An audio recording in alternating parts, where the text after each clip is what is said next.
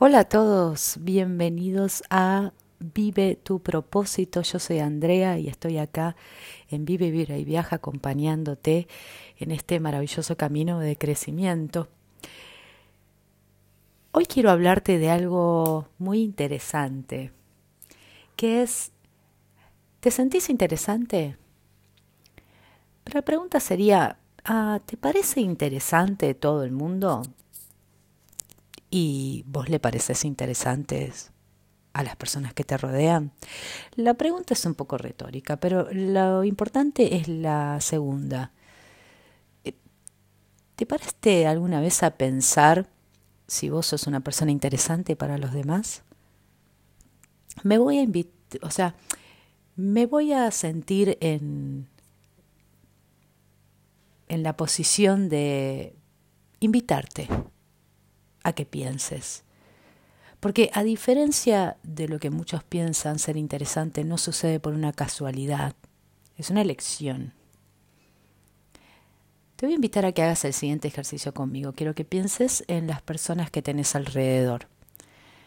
Ahora quiero que filtres a los no interesantes y concéntrate en las personas que son interesantes para vos. Identifica los atributos que cada una de estas personas tienen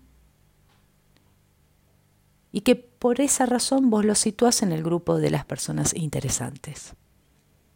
Hace una lista con todos esos atributos y asegúrate de que no baje de al menos 20 atributos. Bien, ¿lo tenés? ¿Qué tienen en común esas personas? A ver, a ver, a ver. Déjame adivinar, porque te voy a dar una definición que aplica a todas ellas. ¿eh? Esas personas interesantes tienen algo diferente. Y estoy segura que estás de acuerdo conmigo. Bien, la lección que aprendemos en este audio hoy es que estás a un paso de ser interesante precisamente porque estás a un paso de tener algo diferente. ¿Cómo? Bueno, muy sencillo estando dispuesto a hacer algo que la mayoría de la gente de tu entorno no hace.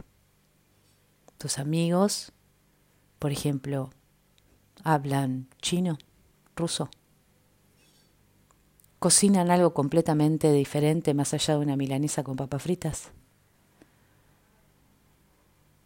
Hacen escaladas, parapente, surf.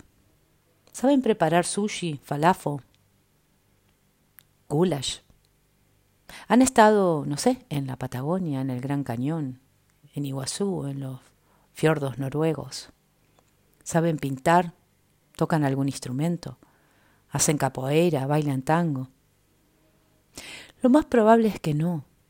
Desde luego no la mayoría, lo cual quiere decir que cualquier elemento anterior, para vos, tiene un poder diferenciador. La lista puede ser infinita. Pero lo bueno es que no necesitas de un alto número de áreas que te definen. Basta con una. Vos podés elegir cualquiera de la lista anterior o cualquiera de las miles de opciones que no he incluido en este audio, pero elijas una. Porque si consideras que sos una persona normal, mediocre, una del montón, o simplemente normal, normal, normal, normal, estás a un paso de dejar de serlo. Porque hacer algo diferente te permite ser visto como alguien interesante.